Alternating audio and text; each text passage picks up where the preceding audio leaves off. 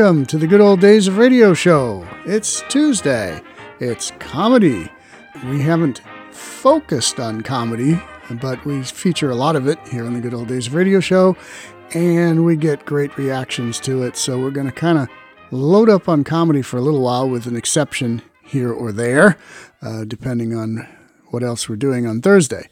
But for now, it's comedy, and uh, we have had selected a bunch of different uh, comedy things. First one is The Fred Allen Show, and I like Fred Allen a lot. He's not well known these days. His humor was quite topical at the time, and so when you listen to this show, if some of the jokes go whizzing over your head, it's because you're not hip on 1943 current events of the day. Uh, and if, if, if there's not too much of that in this one, and I don't remember. But if there's not too much of that in this one, then you can just enjoy Fred Allen's razor sharp wit and uh, maybe his political commentary of the day will be not quite so heavy on this one, so you won't get too lost. Or if you're a student of history, you might follow right along and get every single joke he does. Now, there's a special guest on this particular episode. I was not aware of this particular episode. Um, I did not know that this particular performer did a lot of radio. I know that he appeared on Suspense at least once. I know that he appeared on Inner Sanctum uh, multiple times, but that those programs do not exist that we know of and he did appear on an episode of Ozzie and Harriet show in 1937, which we played a little bit of once on the Good Old Days of Radio show. And in case you haven't guessed yet who it is, you can guess by what I've said so far. It's probably somebody from the horror film genre, and you are correct if you guessed that. We are talking about Bela Lugosi, aka Dracula, and Mr. Dracula didn't do much radio. But here he is with Fred Allen doing radio comedy. This should be amusing. Again, I have not heard this. This originally aired on CBS, but this is an Armed Forces Radio Service rebroadcast. It may be the only way it exists, although many, many, many of the Fred Allen shows are indeed locked up in an archive on the East Coast where they've been since 1950 something when Portland Hoffa donated them there after Fred Allen passed away.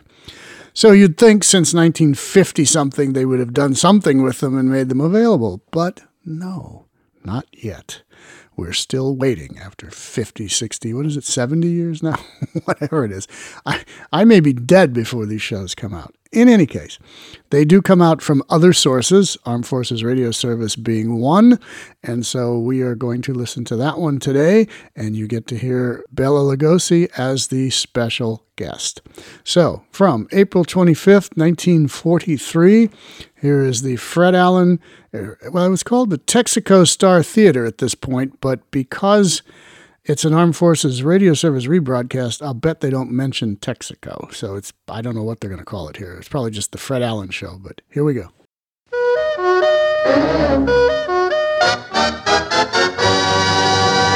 The Texaco Star Theater, a special service rebroadcast of one of America's favorite radio programs for you fighting men of the United Nations. Portland Hoffa, Jimmy Wallington, Al Goodman and his orchestra, and Fred Allen.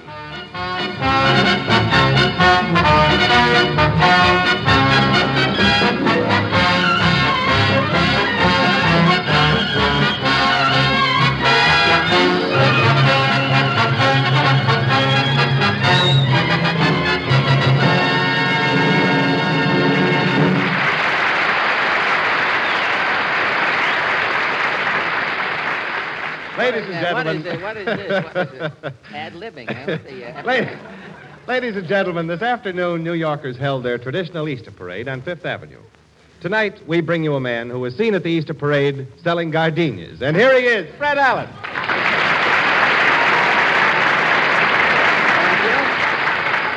Thank you, and good evening, ladies and gentlemen. And Jimmy, I'd just like to tell you uh, that same joke is the was the first joke in Jack Benny's program tonight, incidentally. Still But good. I know. Uh, well, from now No, it isn't. It's not really. It wasn't even good on his program. I don't know. but from now on, fortunately, the program is different from here on in. And Jimmy, I wouldn't talk about the Easter parade if I were you. I saw you in the parade this afternoon. Oh, brother.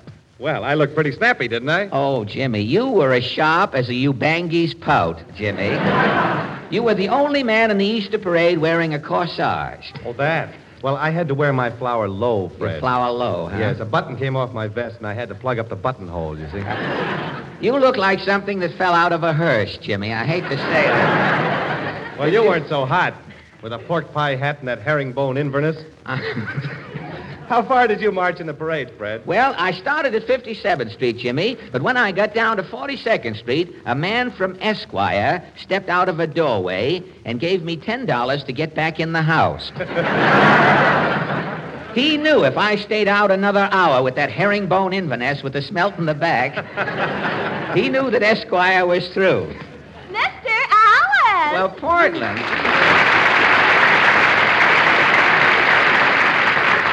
Portland, you're just in time to help us lay an Easter egg, Portland. Don't forget colored eggs tonight, everybody. Colored eggs. Tell me, uh, Portland, was your mother in the parade today? yes, Mama wore a victory gown. What is a victory gown? It's last year's dress with two war bonds pinned on it. Last year's dress with two. Let's go over that again. Did you hear it? I mean, was it? Well, no, let's skip the thing. Well, tell me, did you like the parade this afternoon? It was wonderful. Right in the middle of the parade, 40 mink were marching. 40 live mink marching? Yes, when they came to 50th Street, the mink all stopped and spelled out I.J. Fox. It must have been quite a sight. There were WACs and waves and spars and Lady Marine. Oh, I know that. A lady civilian walked down Fifth Avenue and everybody cheered. It was.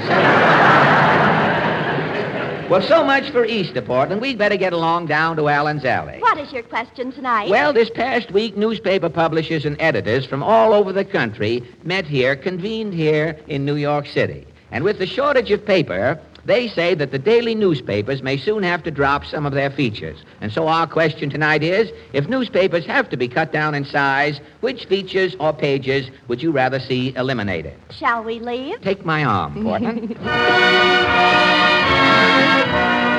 Ah, here we are, back in good old Allen's Alley. John Doe's light is on. Yes, he, uh, he's probably waiting up for us. I'll knock. Oh, does it always have to be you? Uh, tell me, Mr. tell me, Mr. Doe, if newspapers are cut down, which feature do you think should go? The news section can go. Everybody knows the news. Rommel is still on the lam. True, true, true. The help wanted ads can go. Everybody's working. Right, The right. travel section can go. Nobody's going no place unless they're in the army. That's right, too. The sports section can go. It's the same story every day. The Dodgers is beating the Giants. Even with the dead ball, they're doing it. That, uh, well, that eliminates the whole paper, Mr. All but the obituary column. Well, what about... The obituary column can also go. If you're dead, nobody cares but you, and you can't read it. So long. Well, now that, uh, now that John Doe has eliminated uh, completely the Fourth Estate, let's see how the lady next door feels about it. No. Uh, Mrs. Nussbaum, what part of your newspaper would you suggest eliminating? Prudence Pincus could go. True. You mean the cooking expert who has her daily recipes in the paper? That schnook could cook. I'm laughing. Well, what's, what's wrong with Prudence Pincus? Last week in Prudence Pincus's column is a recipe. A, re- a recipe, I see. It is a watermelon upside down cake. Uh, a watermelon upside down cake? I am following directions. From four eggs, I'm taking only the yolks. yes, One cup oleo margarine. yes. One watermelon should be ripe. This is essential. To this, I'm adding baking powder and extracts, all kinds. Yes.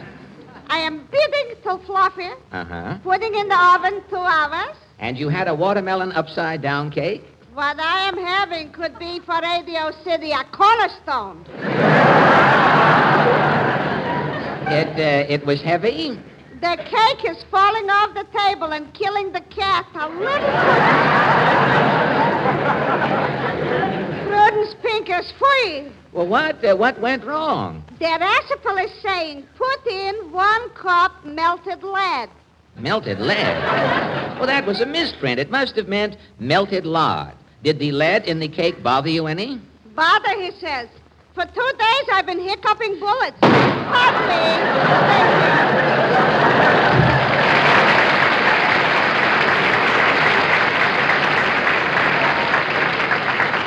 Well, Mrs. Nussbaum has shot off her mouth.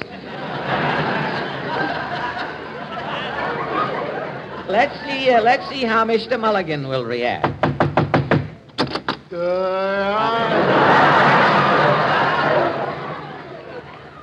Socrates, which feature in your newspaper can you dispense with? Uh, you can have the whole paper. Just give me Joe Palooka. You're a Joe Palooka fan, hey? Uh, when I was a little kid, I first seen Joe Palooka. Yeah? Uh, then I took an oath. An oath to what? The, the other kids was taking oath to grow up like George Washington or singing Sam. But, uh...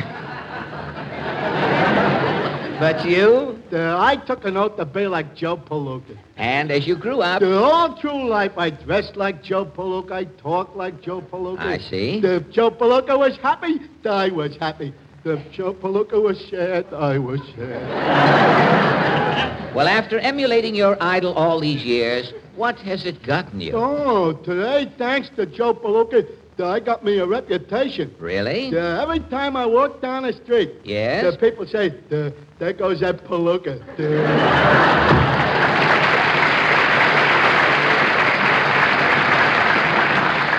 Well, again, we come to the end of the alley. Let's try here.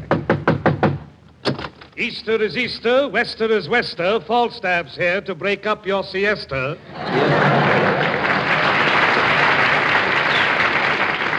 You have some uh, someone's whistling. Evidently lost a dog in here. Let's. Uh, you have some uh, some maybe a dog is whistling for somebody. You have some uh, you have some seasonal poems tonight. Troubadour Openshaw. A crambo or two. A crambo. or Yes, two. have you heard? I left my hat at the stage door canteen when they caught me tilting the pinball machine. No, I don't think so. Or uh, when they looked me up in Bradstreet, I knew that I was done.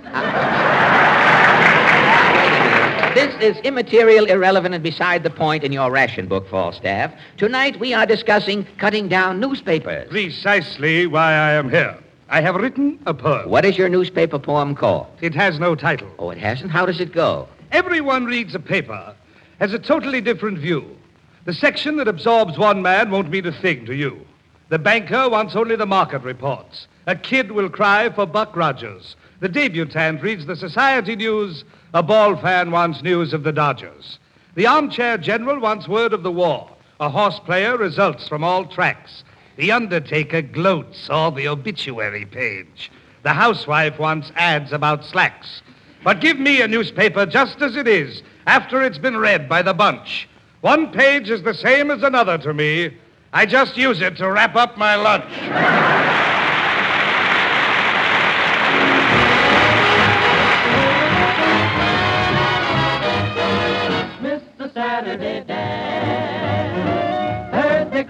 the floor. Couldn't bear it without you. Don't get around much anymore. All that visits the club got as far as the door. They'd have asked me about you. Don't get around much anymore. I guess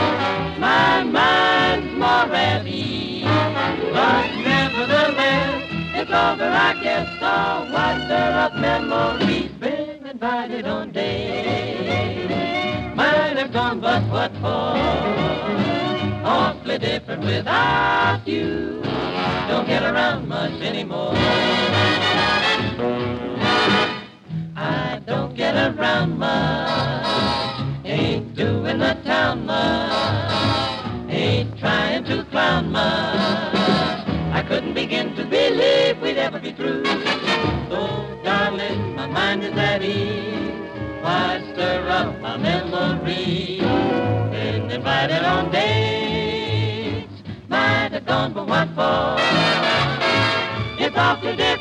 Without you, baby. There's something different about you, baby. Don't get around much anymore.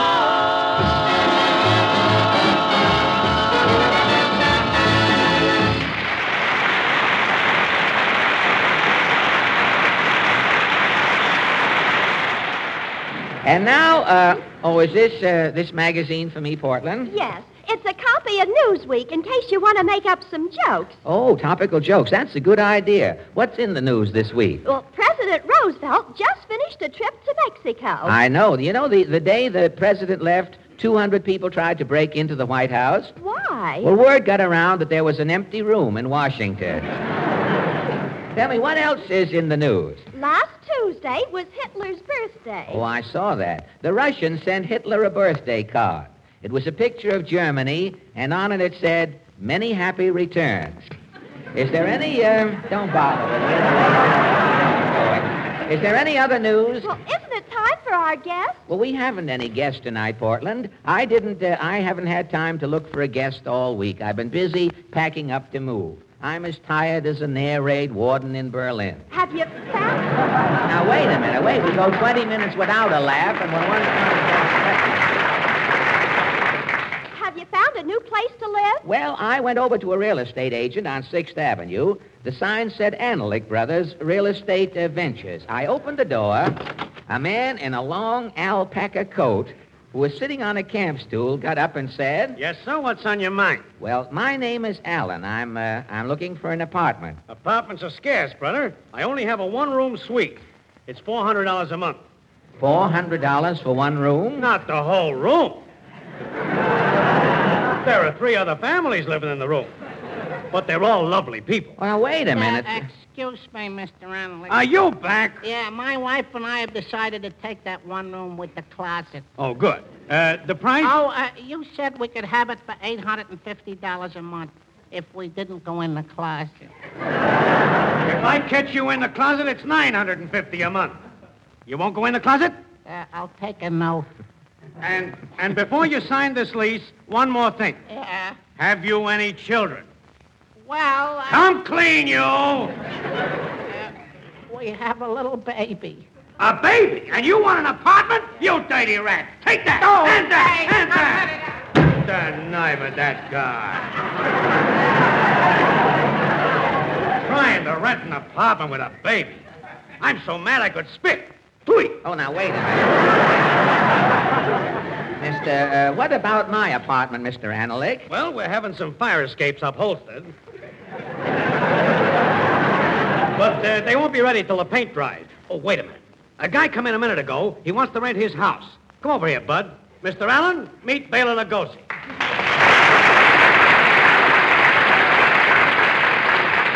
Thank you, thank you. Uh, Mr. Lugosi, I'm Fred Allen. I guess my face looks familiar, doesn't it? Yes, you look like something that fell out of a closet the night I was on Inner Sanctum.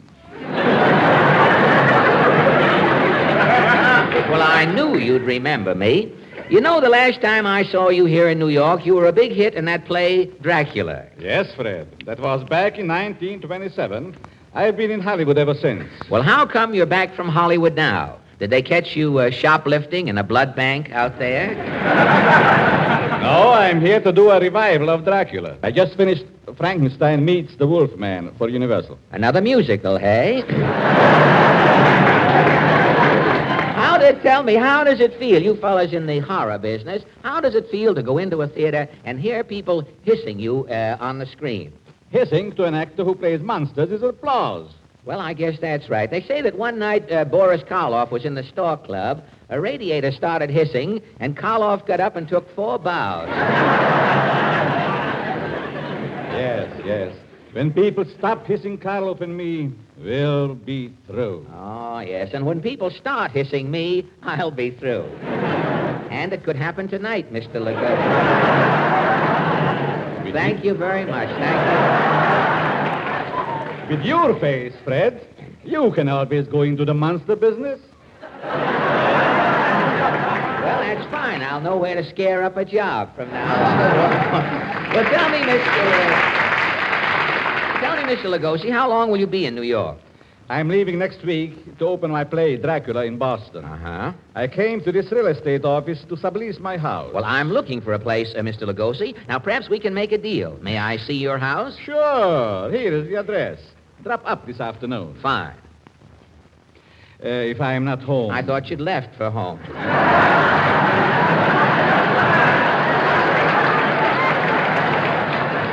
So, anyhow, if I am not home, go in and look around, Fred. Here's the key. I'll see you later. So long. Well, after Mr. Lugosi.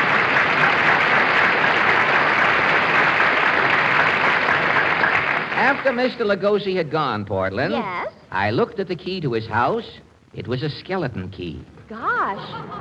What did you do? Well, late that afternoon, I started out for Lugosi's place. It was just getting dark. The wind was blowing. A storm was coming up.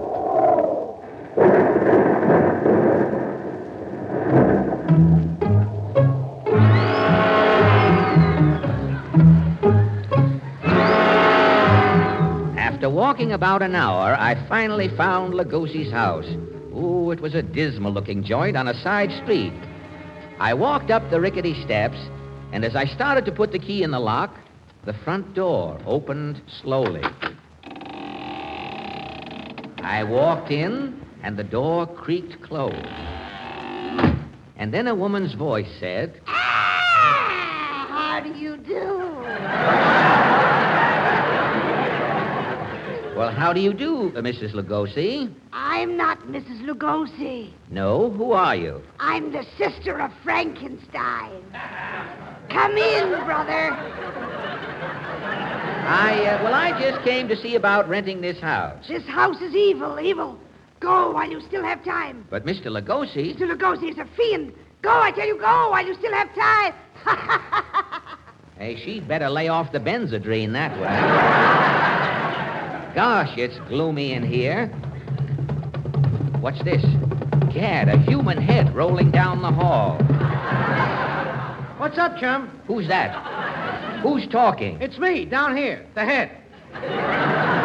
Who are you, head? I used to be a friend of Lugosi's. What became of your body? I had a corn on one foot. Lugosi told me he was a chiropodist. Yes? He started cutting off my corn. I fell asleep. Yes? I could feel Lugosi cutting, cutting. Yes? When I woke up, my corn was gone, Lugosi was gone, I was gone. You were gone? All but my head. Gad, Lugosi must be mad. Lugosi's mad. How do you think I feel? I know, I know. Well, chum, I gotta get along. Stop me rolling, will you? In what direction? Which way is we the people? It's over this way. I'll give you a head start. Here we go. Gad, this place is spooky. Who are you? I am a lady ghost. I'm releasing a man ghost for essential haunting. Whose, whose ghost are you? I'm the ghost of Joe Besser. Joe Besser? Yes, I came here to spook for Joe. Ooh. Woo! I'm, I'm getting out of here. Ah, here's a door. No, it's a closet. Somebody's in here. Who is it? Lugosi. Yes. Lugosi. Gosh, for a minute I was scared, Bela. What are you doing in this closet? I was just hanging something up. I see what you mean. Well, Bela, old man, I'll be running along. But, Fred, you haven't seen my house yet. No, but I. uh, Here, let me take you by the hand. Oh, Gad, your hand is clammy. It's like holding five eels with hangnails. You'll get used to it. Come, I'll show you my heating system.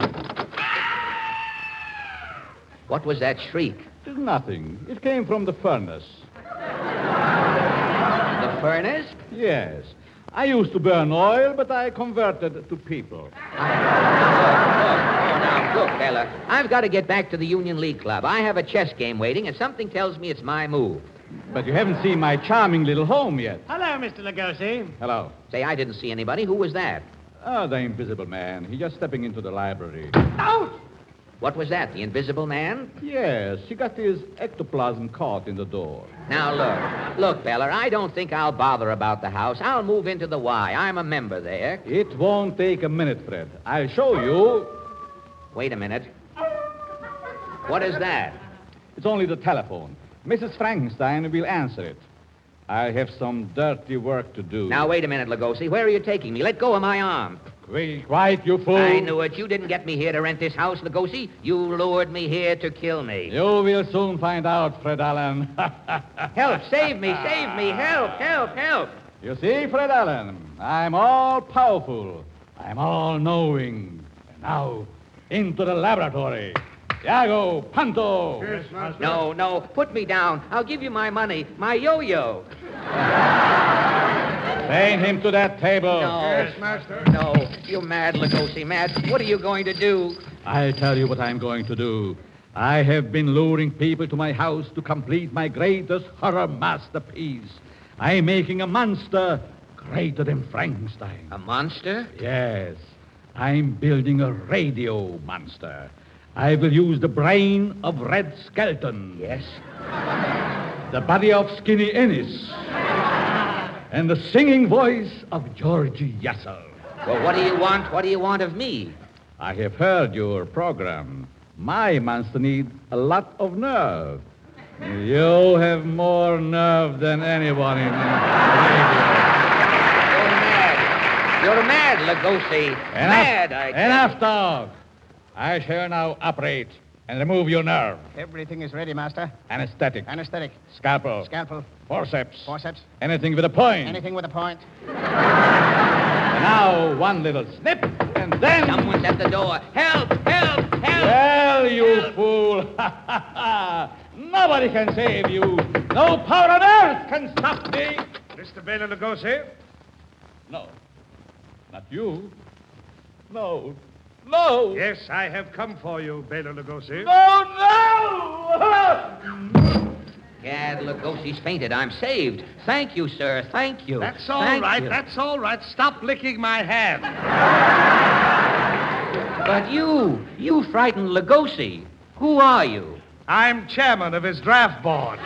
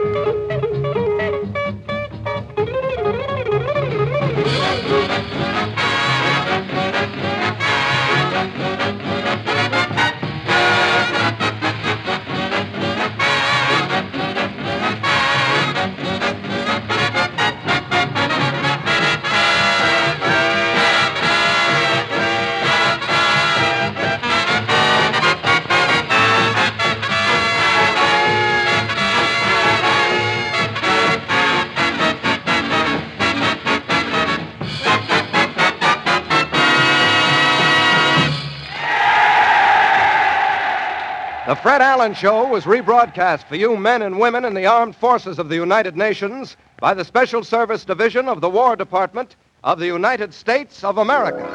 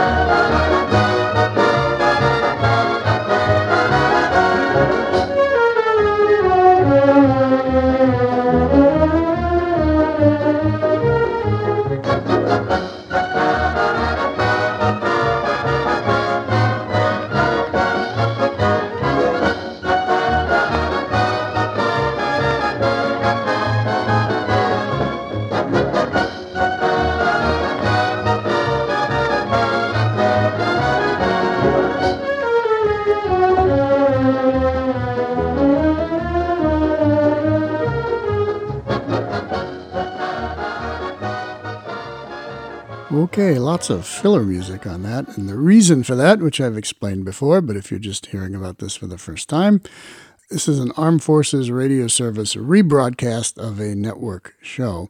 And what they would do is they would record the network show. See, they were recorded. In, uh, and then they would edit the commercials out and any references to the sponsor's product.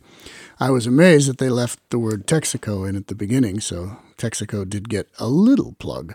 But once they eliminate all those commercial minutes, they have to fill them with something. And so they bring out this kind of uh, filler big band type music to do it on very almost every time. I mean, that, that's how they fill them. Anyway, um, okay, interesting program there. Newspapers being cut down to size. Well, there's that problem today, too. During World War II, it was because of the lack of uh, paper. Uh, now there's no necessarily there's not a paper shortage. There's a shortage of people who actually read things uh, other than their phone. So newspapers are kind of being cut down and going away because people don't read them. They look at their phones. Anyway, no no no more further social commentary, just that observation. There's a reference in there to the ghost of Joe Besser. I think that refers to Joe Besser, who later went on to become a member of the Three Stooges in the late 50s. I'm not sure what he was doing in 1943, but I can't imagine how they pulled the name Joe Besser out of the hat and then had the kind of woo woo woo thing, which he did sort of similar to Curly uh, right afterwards. So it had to be a reference to Joe Besser, but I don't know what he was doing at this point. This is 1943, and as Lugosi mentioned, he had just finished playing uh, in the movie Frankenstein Meets the Wolfman, which, if you don't know that one, Bela Lugosi plays Frankenstein, the monster, in that particular film. He's not especially good at it. The issue with that particular film is that when it was completed and screened for audiences, in the film, as it was presented first, Bela Lugosi talks as the Frankenstein monster, and it was getting laughs in the theater because he's got this Bela Lugosi voice, this Hungarian voice, and it's coming out of the Frankenstein monster's character. And so they the first audiences that saw it uh, laughed, and the executives were horrified, and they thought, well, we got to fix this.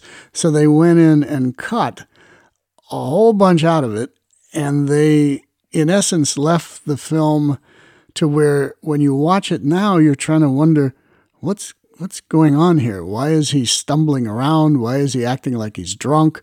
Uh, and you, you don't know this, but the real reality of it is they cut the dialogue that explains that the monster is blind. And so there's all this weird stuff going on. And actually, if you watch the film very closely, you can see in a couple scenes where he's talking to Lon Chaney, uh, you can see his mouth move, but nothing come out of it. Uh, it's quite interesting to watch. Um, the film still is quite good. Overall, it actually has what has been called, and I agree with them, the very best opening scene of any Universal horror film ever. It takes place in a graveyard, and that's about all I want to say. But if you haven't seen that, even if you don't watch the whole movie, go watch the first 10 minutes or so and you'll see what I mean. It's just an astounding, astounding scene. And they, they basically top anything they had ever done before in that scene. Um, okay. I think that's it for my commentary. Oh, one more thing. Uh, by this point in his career, yes, Bela Lugosi was playing the Frankenstein monster, but because the film has these these weird elements to it, didn't do as well as the previous Frankenstein films, and Lugosi was kind of languishing around doing various bit parts in movies and whatever. And as he said himself on this show, uh, going up to the East Coast somewhere, Massachusetts or whatever, to perform the play Dracula. He couldn't shake that character, no matter how hard he may have wanted to do more serious acting, more dramatic acting, more something. He couldn't shake the role of Dracula, and it's the only thing at this point that was putting any kind of major food on his table. So he continued to perform Dracula all over the place reviving it on screen in Abbott and Costello Meet Frankenstein for the last time, but uh, this is 1943, so it's before that. Um, and it, all of this turmoil with his career resulted in him getting uh, very depressed and eventually addicted to heroin, and it became a real mess. And he kind of died in poverty and sadness in 1955 or so, I think, 55, 56. Anyway, there's your history of Bela Lugosi and. Uh, the Fred Allen show. Uh, interesting that he appeared on this. And I noticed that he did reference his appearance on Inner Sanctum recently. As I said, he appeared on several episodes of Inner Sanctum, but as far as I know, they don't exist. So if they do, where are they? Find them. Okay, this is John Tefteller in the Good Old Days of Radio Show. Tune in on Thursday for what are we doing Thursdays? We're doing, um, hmm, wait a minute here. What are we doing Thursday? We're doing Escape with Keith Scott and it's an episode uh, starring William Conrad, which leads me to tell you that next Tuesday we will not be doing comedy, even though I made this whole thing about how much comedy we're going to do.